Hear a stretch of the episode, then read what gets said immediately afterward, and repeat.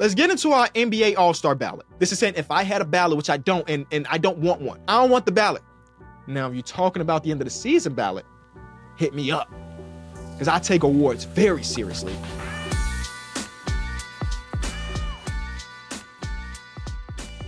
Welcome, welcome, welcome back to the Kenny Beecham podcast. We're filming this in the basement of my house where it's, it's, it's negative 17 degrees outside.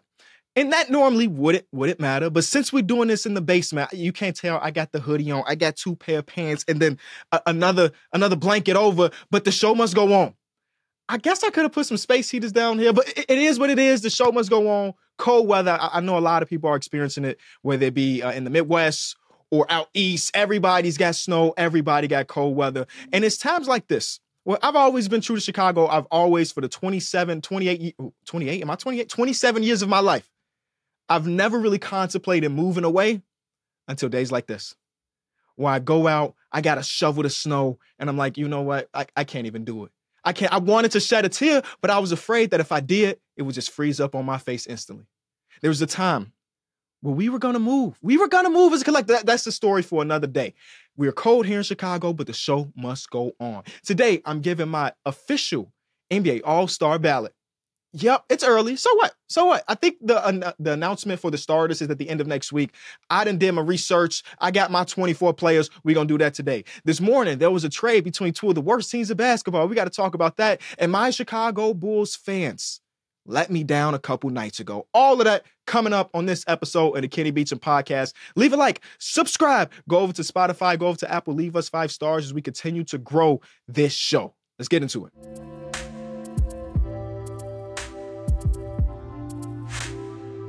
Guess we start off with the trade. The Pistons and the Wizards are finalizing the deal to trade Marvin Bagley.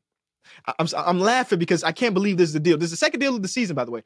Marvin Bagley Isaiah Livers and two second round picks for four, Danilo Gallinari and Mike Muscala. Now, this trade happened. My mentions went crazy. Come on, Kenny, we need a video talking about this trade. And I'm like, no, I'm gonna wait until the podcast because this is not a trade that needs 10 minutes plus to talk about. It is one of the most mediocre trades you could possibly imagine. And y'all know for me, Twitter is more for jokes than for facts, but this this podcast is a little bit of both but but let's talk about the facts of this trade, man. Two of the worst teams in basketball making a deal.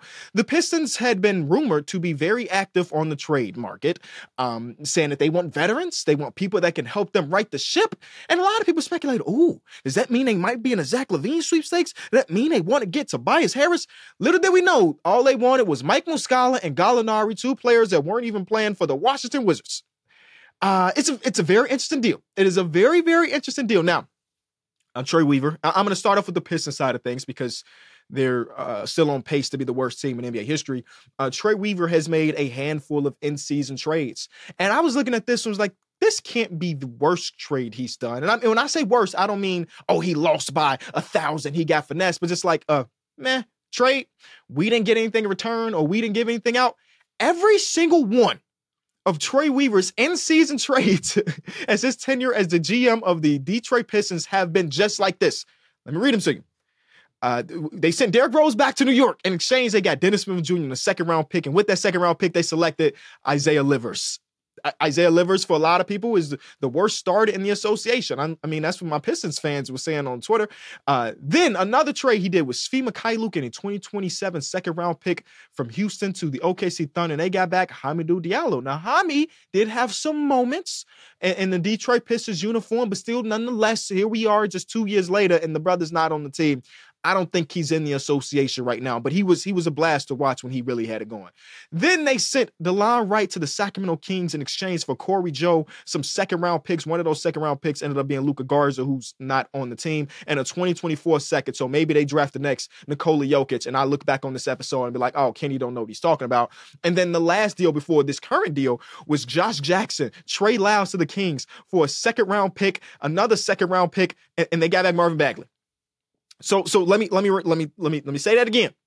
In order to bring Marvin Bagley into Detroit, they gave up Josh Jackson, Trey Lyles, and two second round picks.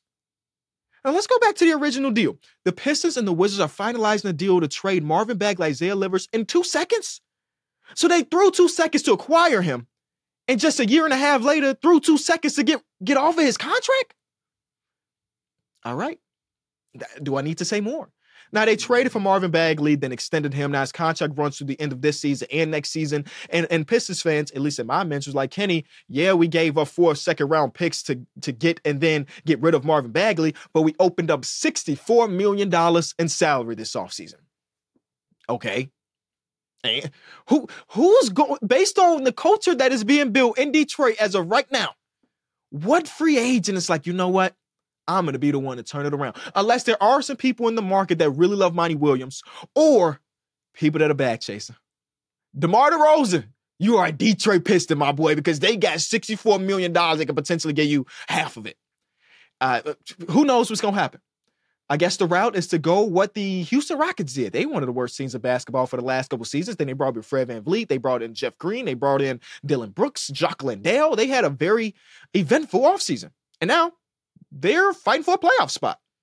They have more than $64 million in cap space to do that. So I don't know what's going on with the Pistons. I don't think that Gallinari and Mike Muscala are going to be the people that's going to come and right the ship, but it is what it is. The Wizards, like just did a lot for them. I, I, I, guess again, it's such a man trade that it's hard to say A plus, F minus, or whatever. But you get two second round picks in exchange for two people that weren't playing, and then you just have to hold on to Marvin Bagley for an extra year. You weren't going to use no cap space anyway. You actually don't have any cap space when you look at Jordan Poole's contract and you look at uh, Kyle Kuzma's contract and so on and so forth. So cool, you get two second round picks for two people that weren't playing, and I'm not going to try to convince you that Marvin Bagley's an NBA player. I can't because I don't even know. But at least you made a deal. The second deal of the season. We went from OG Anunoby to the Knicks. To who, wait, who's the best player in the trade? Usually, when you think historically throughout basketball, whatever team acquired the best player ends up winning the trade. Are we saying his bad because he's had some really good seasons or some really good performances, not seasons? He ain't strung it together for a full season yet. Um, performances there, or is Gallinari Remember when Gallinari was a part of the OKC Thunder and they went from a team that had a 0.2% chance to make the playoffs and, and they made the playoffs? Now, that was also, what, 2020, so it's been a long time. Um, but the last time they played against each other, this is crazy because I remember this game vividly because I watched the full game of two of the worst teams in basketball. The last time these two teams played against each other, Gallinari was like the second to third best player on the court. So maybe they saw that and said maybe, he can replicate it. The cool thing about it is that there was a video that released because these teams or the Pistons were in practice when this trade was announced, and to see how much of a brotherhood the NBA really is, even though Marvin Bagley and Isaiah Livers were being traded away from a team that just set the record for most consecutive losses in the NBA season, they had tears because they were getting traded away. Maybe because the situation they're going to is not that much better, but still they got traded away from one of the worst teams in the history of the sport, and they shed tears because of the brotherhood, which is it's something. So who knows what's gonna happen next? Before we get to my all-star ballots, let me take a few minutes to talk about my Chicago Bulls fans. Now, the other day, the Chicago Bulls put together this entire ceremony that was called the Ring of Honor ceremony, where they want the fans to know, hell, we're not very good right now, but we can give you, a, we could put together a good event. And that they did when they invited some of the legends in Bulls history, whether it be players, whether it be people that were announcing, whether it be people that were part of the front office, they all got got a celebration for their time in the organization. And when they told me about this a few months ago, I was really excited for it. I didn't know if Mike was going to be there. Um, I got invited to go. And then I found out that Mike wasn't going to be there. And I was like, I would rather stay home. And, good I did because the, the Warriors in the second half made me so upset because they went out and dominated. Um, and if I was in attendance, I would have probably left out in the third quarter. Either way, I got invited. I said, no, no, thank you, but I'll be watching on TV. And the ceremony was pretty dope for the most part. Uh, these players were given their moment. They were given their, their time to shine because some of them, like Chet Walker is a name I recognize a part of, Bull, of part of Bulls culture and, and Bulls history, but I don't know enough about Chet Walker. So in that moment because he was there for the ceremony or at least he was he was celebrated i don't remember if he was there or not um, i got to learn a little bit more about chet um, and i got to learn a little bit more about jerry sloan and, and all these other people and it was pretty cool like i mentioned mike wasn't there rodman wasn't there um, Scottie wasn't there, so maybe the three most important players in our franchise history wasn't there, but that's fine. It still ended up being pretty cool. And the way they were doing is they were individually introducing every single person. We got Steve Kerr. Steve Kerr stand up and wave his hand, which is funny because his team just went into halftime and they were getting dominated at that point. He didn't even have a chance to talk to his team about what they could do in the second half. Uh, but he was just saying, "Hey, I'm back in Chicago and I love it here." And then um, it got to Jerry Krause. Now, for the people at home, Jerry Krause is the general manager or president of basketball operations. I don't remember the exact title of the Chicago Bulls throughout the, the 90s and the early 2000s. And obviously, he was a crucial part in helping or building the teams that eventually went on to win the only six championships in Bulls history. And when his face and his name was announced, the fans in attendance booed. Jerry Krause died back in 2017. So instead of him representing himself because he can't, his widowed wife was there. And the shock on her face, she put her hands up and burst into tears because she did not expect the city of Chicago had that much hatred for her deceased husband. And it's kind of disappointing to see.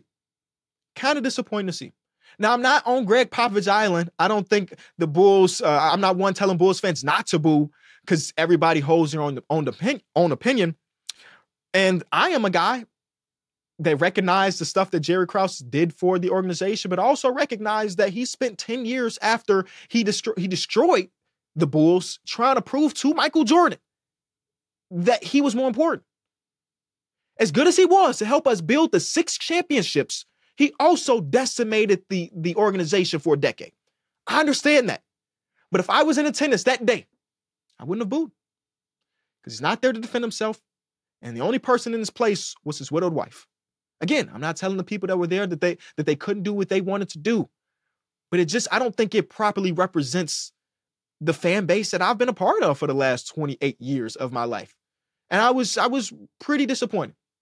Now, Jerry Krause is, is a guy that was the the talking head, the, the poster boy for the Reinsdorf family. The reality is, Bulls fans, though you may have lived through that moment where Jerry Krause in the early 2000s was making the wrong draft picks and making the wrong trades and so on and so forth, the, the people, the guys that you want to boo is the people up top. Because the Reinsdorf family and, and Jerry Krause was like this. Whatever they said, he was like, cool job security, so on and so forth. Their their name is signed on my contract, on my on my checks. So yeah.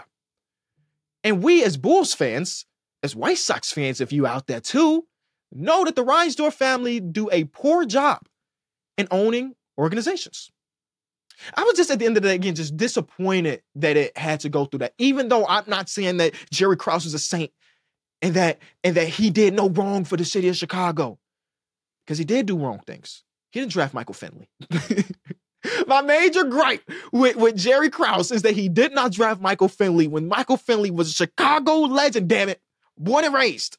And he didn't draft him. And instead, he drafted, I don't was it Randy Brown? I don't remember. Again, a little bit before my time, but it is what it is. Um, I have had my fair share of of uh, documentaries watched about my Chicago Bulls during the 90s because I was born in 96. So I didn't get to experience it like my dad or my uncles or anybody like that. So I've watched my fair share of videos slash documentaries. I've read a few different books. So I have a bunch of different uh, voices telling me what the Jerry Krause experience was like. And the one voice that is above all is The Last Dance. The Last Dance took the minds of us NBA fans. It was released during a time where we had no basketball. We were in the pandemic, waiting to see when the season was going to come back and the last dance drop, and it was magnificent. But the one thing about the last dance is that if your name was not Michael Jordan, you look pretty questionable in the eyes of that camera. And all of the interviews, Mike was executive producer. He said, Hell, I'm the greatest of all time, and I want I want this documentary to show that. But part of that was talking about Jerry Krause in such a negative way, talking about Scottie and pretty much everybody else. And again, I've, I've watched The Last Dance maybe five times since it's been released. It's an amazing piece of media, but it also you also have to recognize the voices that are there. Who's writing this? Who's directing this? Who's the executive producer? Who had all of the final say? His name was Mike. So all I want people to do so maybe do a little bit of research on on Krause and, and recognize the good and the bad. And it wasn't all bad. It wasn't. So uh obviously Jerry Krause's widowed wife would never see this.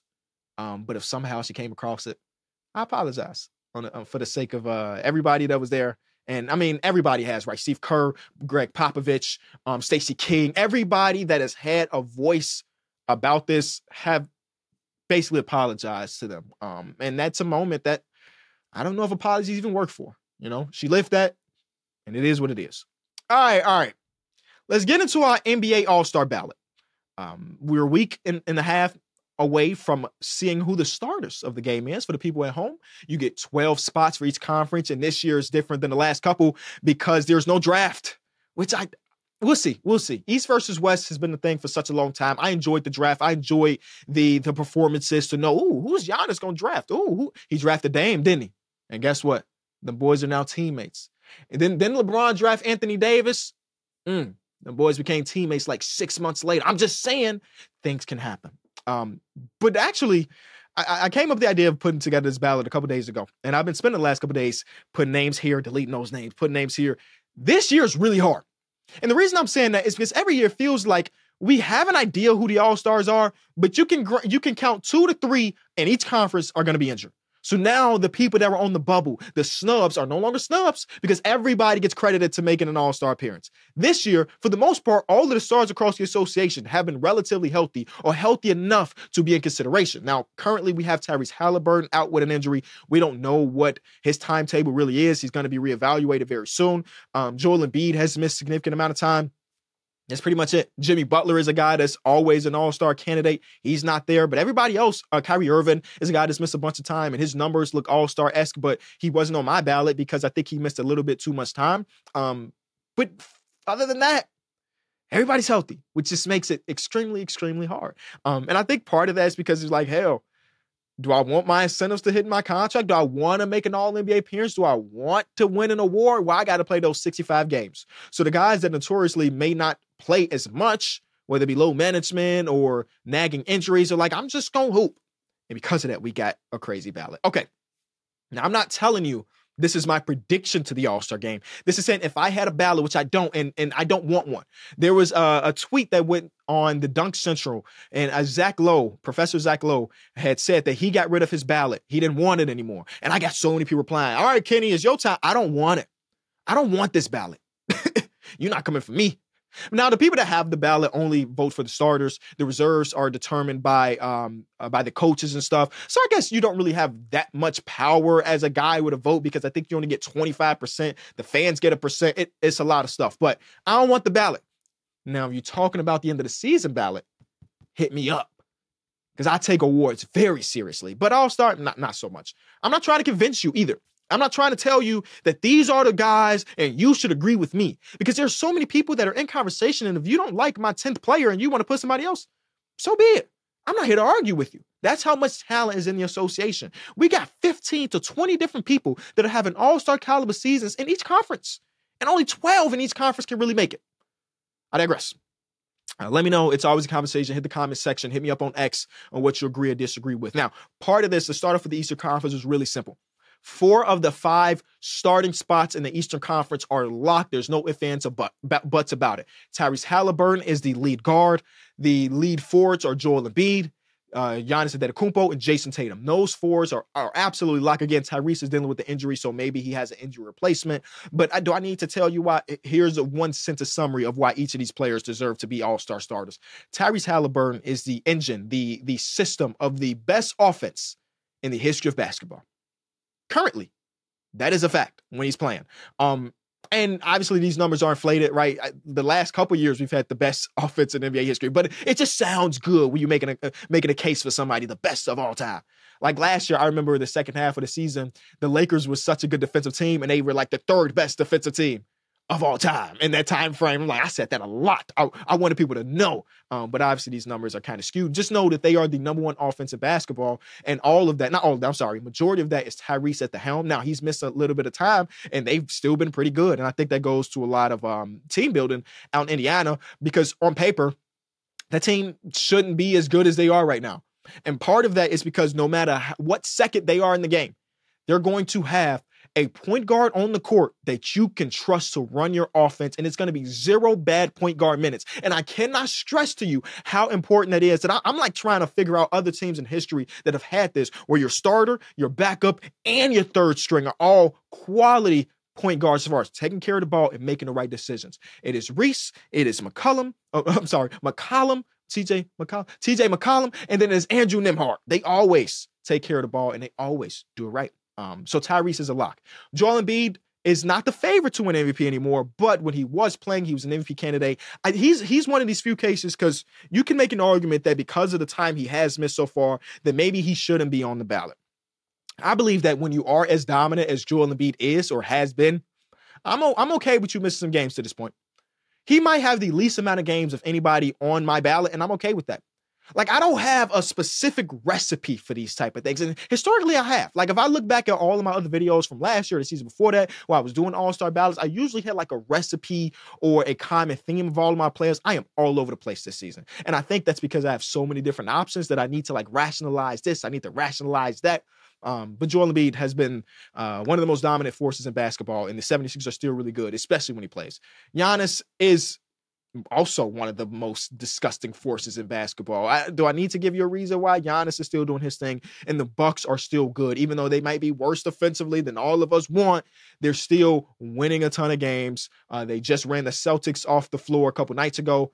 Granted, part of that schedule lost because they had just played the previous night in in Minnesota and they had to travel or whatever. You you lose by 70 because that's what it felt like. You lose by 70, and Giannis and company did that. Jayson Tatum is the best player on the best team. Now, obviously, his case uh, his case goes deeper than that, but one sentence tells you Jayson Tatum is the best player on the best team. Cool. Now the rest is interesting. Who is that last start? And at the end of the day, who starts versus who's coming off the bench is not really relevant. At the end, it's always going to say your basketball reference X amount of all stars, not X amount of starters, X amount of reserves, or X amount of injury replacement, because that don't matter either. That don't matter either. So it, I was trying to figure out. It was basically between a couple different guards. It was Jalen Brunson. It was Tyrese Maxey. It was Donovan Mitchell. It was Damian Lillard. It was Trae Young. Five different guards. And spoiler alert, all five of those guards I was trying to figure out who started and who's not, all five of them did not make the actual ballot. We got snubs. So how did I determine between Maxey, Mitchell, Dame, and Trae Young who starts? I kind of went with with uh kind of like a feel. I feel as though Jalen Brunson has been the best of this group. As far as being the number one player on, on one of the better teams in basketball, I know Julius Randle has been really good this season too, but Jalen Brunson for the past, I don't know, uh, eight, 18 months or so, oh, let's say, let's say 14 months or so, has been phenomenal. Like it was like second half of the season last year, and then obviously all of this year too. We, we talking playoffs as well. Like he's been phenomenal, and that hasn't really changed too much. He is uh, more aggressive than last year when you look at the grand scheme of things, and he is just as cool as as calm as collected. And I'm a little bit biased because I like left-handed shooters, and he's a left-handed shooter, so he's my all-star starter. Okay, cool. Now the guard spots. Because remember, it's it's five players. There's two guards, three forwards. The bench is two guards, three forwards, and then there's two wild card spots, which can be any position. The next lock for me, the next lock for me, um, ended up being Donovan Mitchell. Donovan Mitchell's been phenomenal. Even though his overall counting stats slash his efficiency has dropped a little bit this season, he's asked to do a lot more this year because they've had so many injuries throughout the year, whether it be through Darius Garland being out or Evan Mobley being out, and, and then Caris LeVert being out here or there. He's had to shoulder so much weight. And then after all of the noise of, of Garland and then after Evan Mobley went out with their injury, it was like, oh man, Will they be able, to, be able to sustain their success? The answer is yeah. Because first of all, Jarrett Allen has been ridiculous. And that's a conversation for maybe next episode. We talk about Evan Mobley versus Jarrett Allen, but he's been phenomenal. He had a couple like 20, 17 games, just 20 points, 17 rebounds. I'm like, Jarrett Allen, I mean, he wasn't all-star with two, three seasons ago. So it's not like this is completely unique, but we just hadn't seen it much with Evan Mobley as his front court mate. Either way, Donovan Mitchell has been crazy. He went to Paris and dropped 40 something, just chilling on his Instagram story. He ain't take the team plane back. He was on a private jet. he had his own private jet come back from Paris, not the team plane. Um, so he's my first lock. My next lock is Bam Adebayo.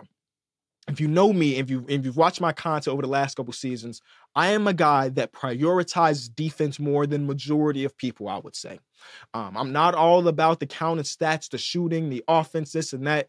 Bam Adebayo gives me a good combination of really good offense and ridiculous defense. Well, if you ask me today, who are your top five defensive players in basketball? I'm not. I'm, I'm not ending that sentence that that list without mentioning name Bam Adebayo. That's how impactful he has been, and they're staying afloat. Even though Jimmy Butler, who we mentioned earlier, has just missed so many different games. Tyler Herro missed so many different games. The one consistent thing has been Bam. Now Bam also has missed time. Do not get me wrong. He's another one of those players that has missed some time and maybe doesn't have the same amount of minutes as his contemporaries. Um, but I'm just I'm just going with what I enjoy as a player and what I want to give an all star nod to. I'm making an all star game is not unique to Bam. If he did make it this year, I think this would be his third one. He's really trying to get that that All NBA appearance. The unfortunate part is he probably won't get it because now it's positionless. Like he had a chance when it was like, oh, we need a center on every team. We don't need a center on every team no more. So Bam, I'm giving you the All Star nod because I think you deserve it. The next absolute lock for me is Tyrese Maxey.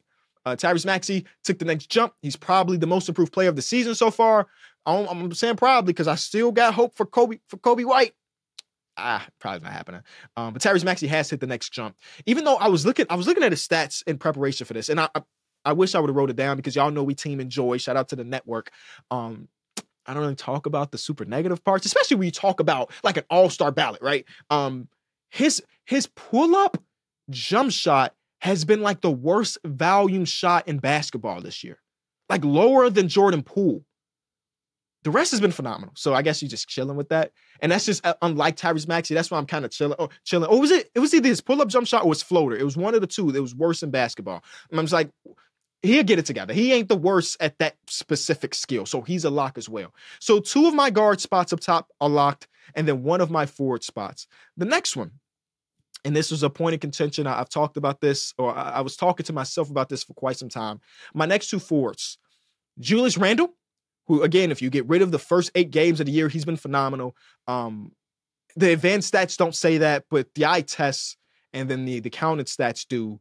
Um, and that, that was another thing. I tried to look at counter stats, advanced stats, eye test, feel. It's a lot of different things in there. Cause cause like some people that are snubbed, which we'll talk about them once we get to the end of the Eastern Conference ballot, had way better advanced stats. Not me like blowing Julius Randle and Paolo Banchero, who's my other guard or uh, my other forward, blowing them out of the water in advanced stats. But at some point, I have to be like, I'm watching Paolo. That that that that brother's doing some crazy stuff as the guy right now because Franz Wagner has missed a bunch of time. Wendell Carter missed a lot of time. He might be getting moved because when he was playing, he wasn't very good. Um, they've missed Markelle Fultz for a great majority of this season. So, like, he's been the one consistent te- thing on the Orlando Magic.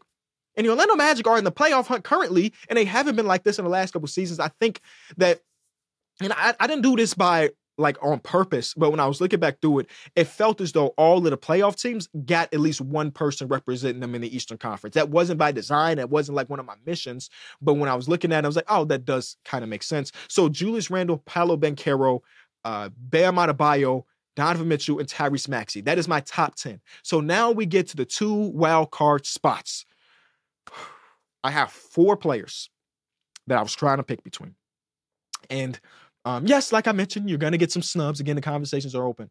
Here are the people I'm picking between Trae Young, who we mentioned earlier, Damian Lillard, who we mentioned earlier, Scottie Barnes, and Jaylen Brown. And this was tough. This was really, really tough. Damian Lillard is not having the same season that we're used to. And that makes sense, right? He's been in Portland his entire career, his first year on a different team. It's not going to be the same. It's not going to be as good. And his efficiency has dropped. Obviously, I mentioned how good Bam is defensively this season. I had always known Damian Lillard wasn't a good defender. I don't know if I just personally have him under a magnifying glass more this year because he's playing with Giannis, and maybe maybe I'm paying more attention to the Bucks because they're a contender versus the last couple years where I would watch Portland Trailblazers basketball, but I wasn't like completely locked in for 82 games because they weren't competing for anything really. Now that the Bucks are competing for something and Damian is on the team, I'm watching them every single night. It's horrendous, y'all. The defense is bad. It's really, really bad. So it's like, okay, all, most, not all of them, but the majority of the other people on my list have some way of two way ability. Like Tyrese Halliburton, Not a two, not a two-way player. Are you kidding me? Tyrese Maxey, not a two-way player. He competes, but he's not a two-way player. Um, Donovan Mitchell, not a two-way player. He competes. He can be at times. I've seen him sitting in that chair. I've seen him make the right moves here there, but they're not two-way players. But D- Damian Lillard is so towards the bottom defensively that it's so hard for me to kind of rationalize a lot of the stuff. Jaylen Brown started off the season not to his standards. But since December 1st, he's averaging 24.7 points per game, 53% from the field, 39% from three. That's damn good. And the Celtics have dominated majority of teams this season. So I feel like when, you have a team that good, where all of the stats, advanced stats, the eye test, the the the actual record, their top three in offense and in defense, like it, that's not a one All Star team. That's not a one All Star team. So my one my one wild card lock is Jaylen Brown. And um, sh- shout out to our friend of the show, friend of the show, JJ Redick. He's been pushing the Derrick White All Star thing, and I thought about it, but I I didn't I didn't think it was it was me. You know, even though Derrick White is one of the best perimeter defenders in all of basketball, he's one of the best connectors in all of basketball. Recently, if you look at his stats, haven't been amazing. And I think part of that is going to come into play for him and some person that, that we're going to mention on the Western Conference ballot too. I'm going to give the nod to Jaylen Brown because he's, Jaylen Brown. If we're saying between Derrick White and Jaylen Brown, who would I prefer in the All Star game? I'm, I'm going with Jaylen Brown. He's been there before, and I know he is as good as these numbers I just read to you um, says.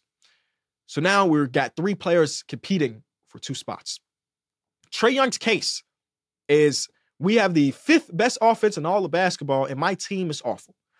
On paper, I, the, the, Atlanta Hawks are just one of those teams. I was going to put together a whole segment of this show talking about the Atlanta Hawks. I won't be for the sake of time. But while most people are watching the the wild card games in NFL, I was watching the Washington Wizards dog the Atlanta Hawks. A story for another day, I guess. But Trae Young is still an engine of a top five offense every single season. Um, if you ask him, he's playing the best defense of his career. He is. It still ain't good though. But he is an engine of the, one of the top offenses. Scottie Barnes. All the advanced stats say Scottie Barnes is an all-star, and you're crazy if you keep him off the ballot. But I, I, fought, I fought for him, man. I fought to get him on the ballot. It's like, for me, it was between Dame and Scottie. Sorry, Trae Young. I, you deserve it. I swear you deserve it, but it's only 12 spots. It's only 12 spots. And the two people that I'm leaving off are Trae Young and Scottie Barnes. They are playing phenomenal basketball in their respective teams. Those teams are bad. And I'm saying that now, and you're going to clip it because we're going to get to the Western Conference. And I got multiple All Stars on bad teams on the Western Conference. But these two teams, the Atlanta Hawks and, and, and the, the uh, Toronto Raptors, are just, just not there just yet. So I did give Damian Lillard the nod. Even though, again, it's a down year. And if you tell me you'd rather have Trae Young there, I ain't mad at you. If you tell me you'd rather have Scottie Barnes there, trust me, I ain't mad at you. But I did go with Dame Dollar and Jaylen Brown as the last two spots in my Eastern Conference ballot. Now, before we get to our Western Conference ballots, I do want to do my favorite segment, hashtag AskKB. You can go into Twitter, you can go into the comment section of this and use the hashtag ASKKB, and I'll try to get some of my favorite ones and answer them. Now, these are two that are not basketball centric, but y'all know there's the Kenny Beecham podcast, not the Kenny Beecham basketball podcast. We try, we try to talk about a little bit of everything. Now, this first one comes from our guy, Andrew Houston who I met in Houston a few months ago. Cool guy. Um, can you share how the Enjoy brand works in to I'm reading it verbatim and to what you're doing with Omaha slash ESPN? Is it like shared ownership? Are you one in multiple podcasts tied to the Enjoy brand that aren't related to your own pod? A uh, bunch of questions there. Let me try to answer for you. So, um, me and the guys team up with Omaha slash ESPN on our other podcast, Numbers on the Board. We just launched on Saturday quick plug if you're interested numbers on the board podcast we just dropped the first episode. Um there's a couple different ways these contracts really work in the industry and what we, we learned over the last couple years.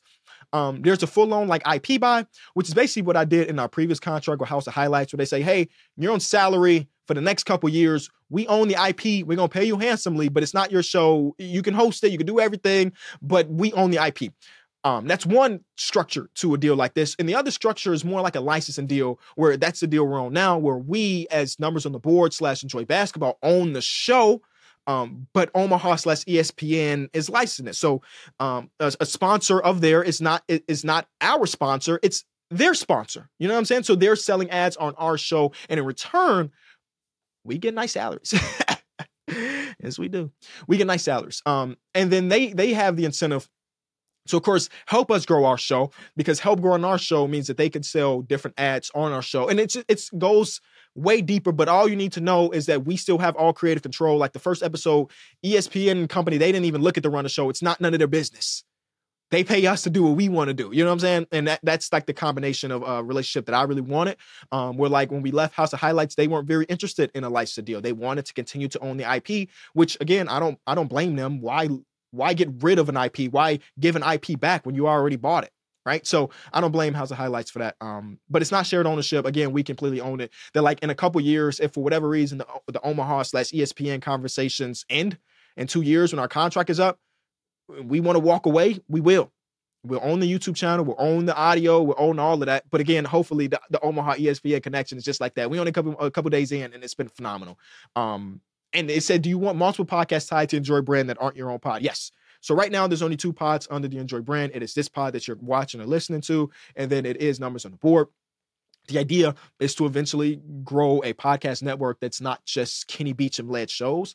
Um, very similar to what Bill Simmons did a few years ago when he left ESPN to create The Ringer, which started off as just the Bill Simmons podcast or the Bill Simmons, is it show podcast? Whatever. It's his show. And then he branched off to have The Ringer um NBA show and then the mismatch and then now they got a bunch of pop cultures and movies and stuff like that. I, I think that's like the the roadmap we're going for. Right now, our focus is on this show and then numbers on the board. We're probably a year out before we start thinking about adding new talent that's not my friends and family, basically. Uh, we just want to get these shows off the ground and get them running well. So, yes, eventually we will bring in more podcasts. So, if you're in a podcast game, keep grinding. And maybe you get picked up by the Enjoy brand. I don't know. I, I, I don't know.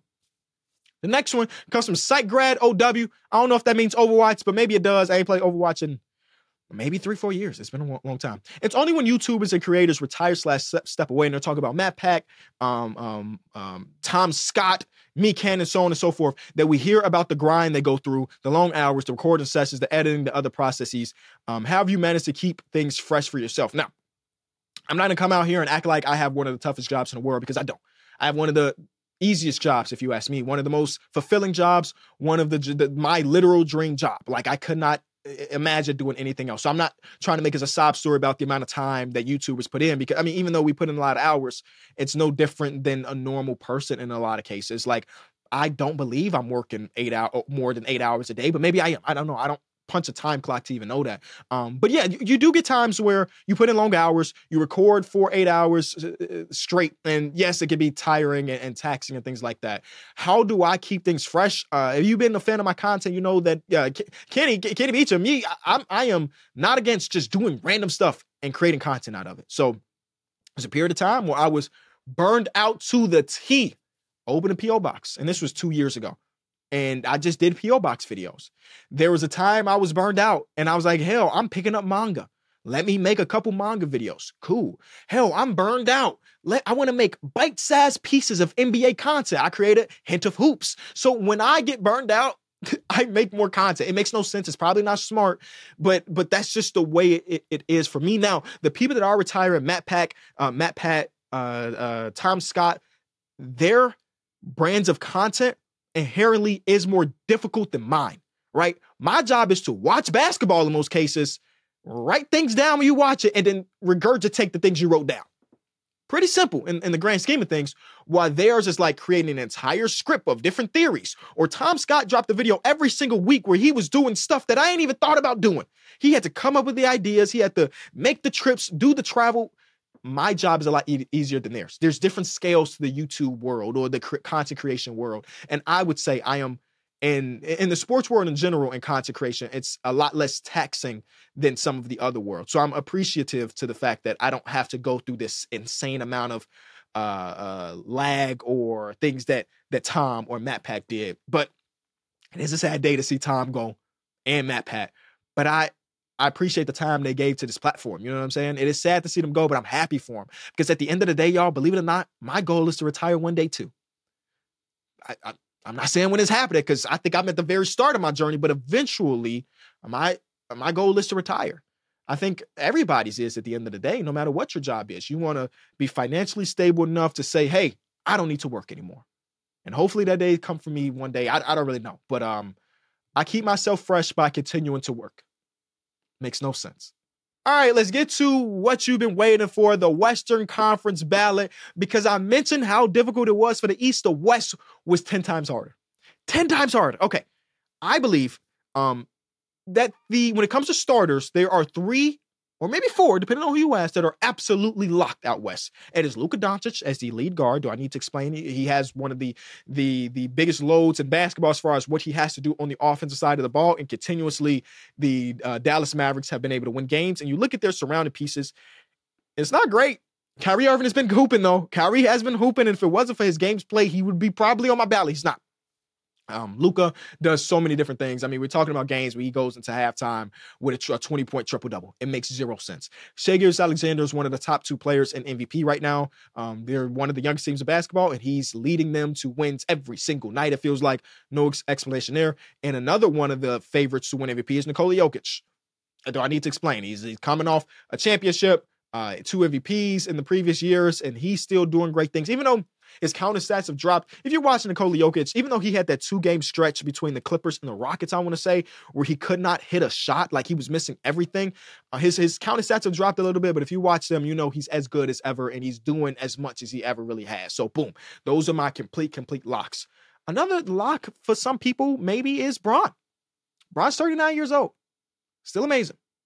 Again, I'm not trying to predict it. Bron is 100% going to start in the All Star game. You know, it's 100%. He's you you can look at the the return ballots, he's going to start. Um, but some people might think he's not a, star, a, lock to start. And you know what? I ain't mad at it because there are people that I would say are having better seasons than him. But Bron is Bron. He'll be there. Now, the rest, those, those, uh, that other starting spot at the fourth position. I tried the pick between three players. Uh, all three of these players will end up making a ballot. So I guess it doesn't matter who starts, who's coming off the bench. It is Anthony Davis. It is Kevin Durant. It is Kawhi Leonard. Again, all of those guys made it, so congratulations to them. But who deserves to start? It feels a bit weird to have the Lakers be as bad as they are. and not just have two All Stars, but have two All Star starters? That feels weird. Even though Anthony, Anthony, in my opinion, has been the better Laker. He's been the best Laker. Again, part of that 39 year old Bron. He doesn't, hopefully, you know, he doesn't have to be the best player but maybe he should because they're they're not very good right now. They have the same exact record through 40 games this year than they did last year, which is crazy. Um, and that that was last year before the Russell Westbrook trade. I don't I don't I don't know if it feels right to have two starters on the team that is sub 500. So because of that, let me substitute it. Kevin Durant. It's not like y'all are playing great hoops right now either, but you you know who he is. He's Kevin Durant. So I'm going to put KD as my starter, and Anthony can come to the bench.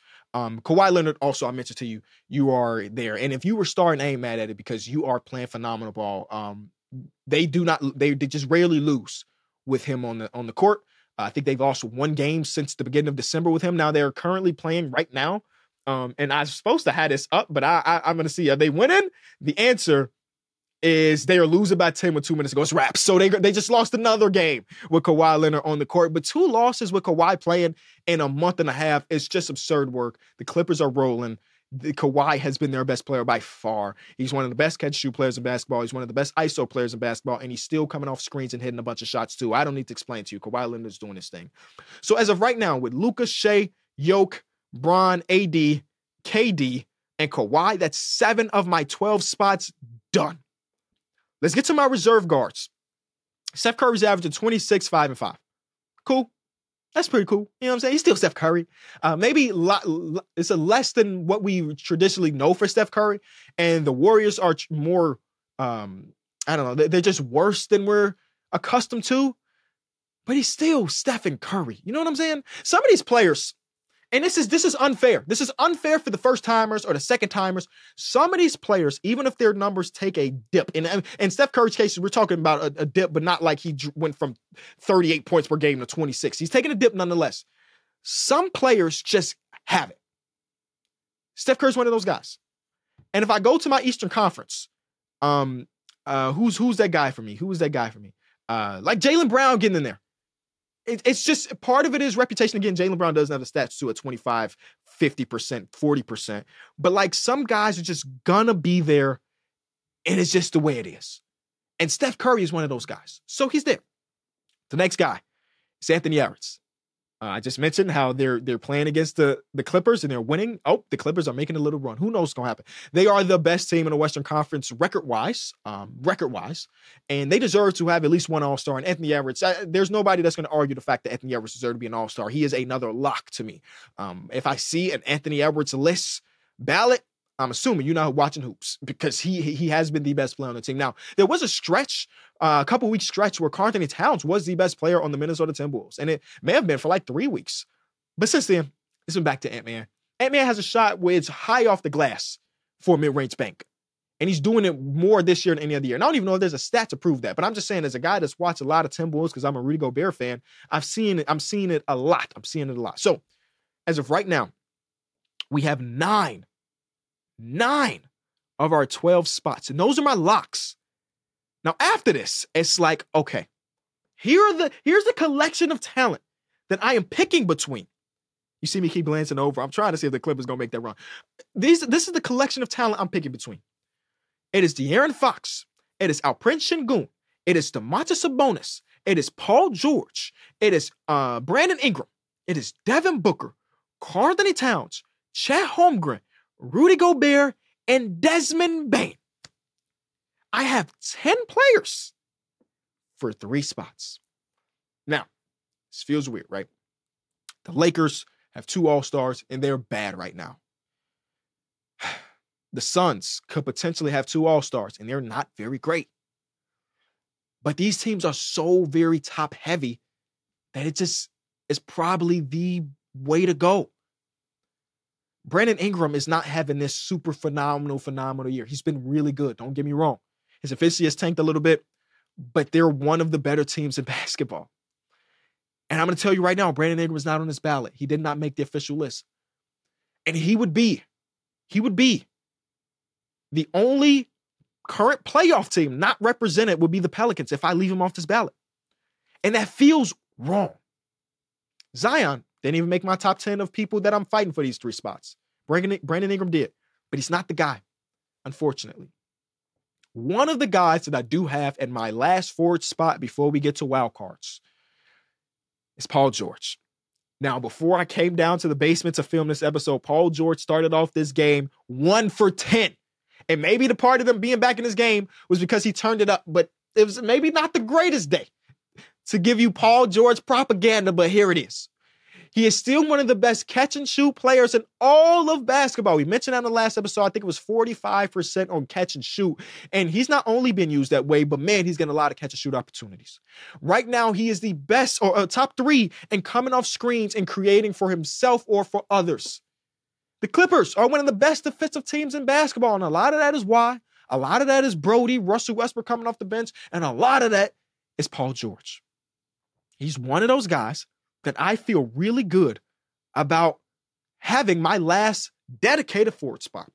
Now, if you didn't have him and you went with Alperen Sengun, I'm not mad at it whatsoever. I'm not mad at it whatsoever because Alp is one of those players that I have advocated to make the All Star game. But that was before I started to put together my ballot. When they played against the Chicago Bulls a couple days ago, they won on a huge run. I think Alperen Sengun went into halftime with like two points. He ended with like 30, uh, 26 all second second half. Bucket, bucket, pass, bucket, bucket, footwork, lean and mid range jump shot. He's got it all. If you had Sabonis in the spot, I ain't mad at you. He's leading the league in rebounds. He's good for seven to eight assists per game and also giving you 20 points. He's nearly a triple double every single night. I understand it. My first wild card spot is De'Aaron Fox. Now, the last couple weeks of De'Aaron might ruin his case because recency bias is a thing, and he has not been good since the turn of the calendar year. He just hasn't. Um, at least to his own standards. Because before that, he was averaging 30 plus points per game. He had a career high in three point percentage, a career high on um, on mid range jump. Sh- I'm sorry, on uh, pull up jump shots. He was playing great ball, but the last two weeks he hasn't. Now, when I mentioned the ballots and stuff are in at the end of next week, so maybe the stretch of him not playing great ball is going to ruin his case. Now, he did have a good game tonight, so maybe he's back on the swing of things, but I'm giving him that last spot. I wanted to give, so, so, okay, okay, we're down to Sabonis, Alp, Devin Booker. That's it. I've, I've got rid of Karl-Anthony Towns. I've got rid of Rudy Gobert, Chet Holmgren, Desmond Bane. Desmond Bane, I, I swear I wanted to get you in there too But the team is one of the worst in basketball, and that's not because of you, but it is what it is. Uh, Gobert, you might be the DPOY this season. It's not the year, I don't think. Karl-Anthony Towns was one of the few or the last 50, 40, 90 players in basketball. And they're the number one seed. And I mentioned earlier how like the Celtics have been so damn good that I wanted to get them two all-stars. I try I wanted to do the same thing for the Timberwolves. They've been phenomenal. They've been the best team out west, and it looks like they're gonna close out this game. It feels weird to not give them two all-stars. I'm not doing it. So I really boiled it down to Sabonis, Alperen Sengun, and Devin Booker. And the guy I ended up with was Book. And the Suns, again, have not been great. And the problem I have on my ballot, and I'm the one that created the ballot, is that we have Kevin Durant and Devin Booker, two players on the Suns. It's not a great team. And we have Anthony Davis and LeBron, two players that are another team that's not very good. I'm not saying I have the perfect ballot, but that's what I ended up with. Alp, hopefully next year's your year. Uh, maybe this year's your year. Again, my this is not gospel. It's not set in stone. This is just my personal ballot. And Sabonis, it was one of the hardest players to keep off. I it's one of the hardest players to keep off. He's been great. But it's only a limited amount of spots. Before we get out of here, we got to bring it back. Greg's eye test takes. He's here. Some some of y'all been agreeing with Greg lately. Some of y'all been hating his takes, but let's see why I stand today. Greg, how you feeling today, man? I'm great, Kenny. How you doing? Good, good, good. All right, let's start this. So, first one, the Andrew Wiggins 2021-22 season to me was an anomaly, the exception, not the rule. He's been a consistently underwhelming player for the rest of his career. Greg, I think the I think the eye test is right there, man. Um, Greg's a Warriors fan, so he's been dealing with Wiggins for the last couple seasons. I mean, the consensus when he was in Minnesota was like, oh, he's giving us some good counting stats as far as points, but he doesn't rebound, he doesn't defend as well as he probably should, he doesn't pass. Then he gets to the Warriors, and now we think that the system is going to change him, and it did. All star starter. But the last 18, 19 months of Wiggins has been as bad as anybody could imagine. So I think that the eye test is saying that's the truth.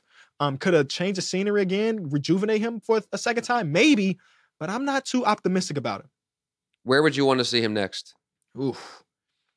Where would I want to see Wiggins next?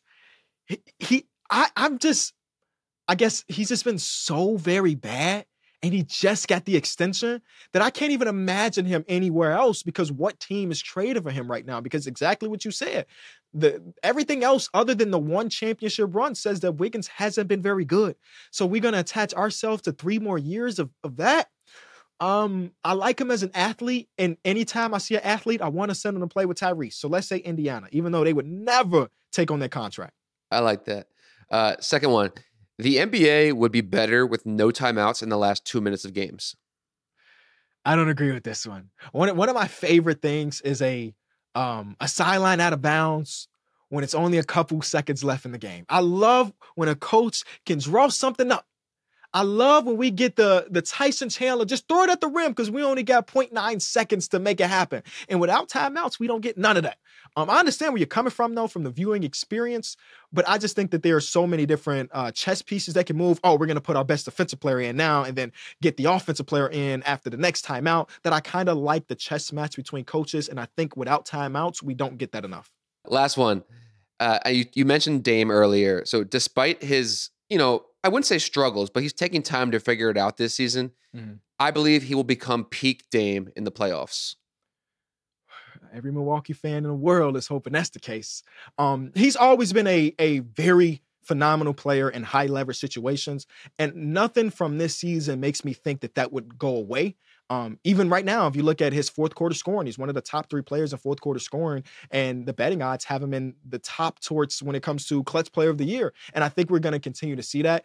Adrian Griffin also has to allow him to run more pick and roll with Giannis. And I'm just, I think every Milwaukee Bucks fan slash pe- person that is watching Bucks regularly is just hoping that they start to do that more towards the end of the season into the playoffs because that opens up Giannis as the roll man, and obviously Dame has unlimited amount of range, and you can't you can't really guard that, especially with Khris Middleton playing as good as he has been, and then you add uh, Brook Lopez, who's been a splash mountain for the last couple seasons.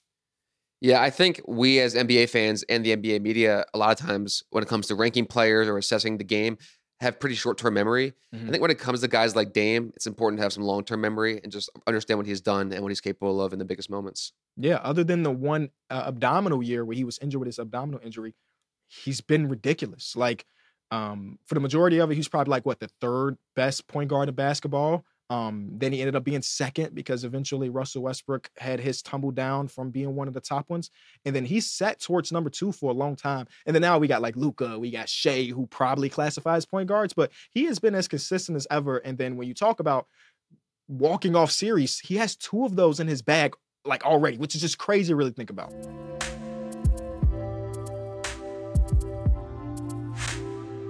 I want to thank you so much for watching or listening to this episode of the Kenny Beecham podcast. Again, this is a fluid conversation. You let me know what you think about the trade, about the Bulls versus their former general manager, the All Star ballot. Oh, I know the comments is gonna go crazy. I just looked at the box score of Milwaukee Bucks versus Kings. Sabonis had uh, 21, 14, and 15 on 90% shooting. God, I left him off the ballot. Hey, I ain't say I was perfect. Leave a like, subscribe, and I'll see y'all in a couple days.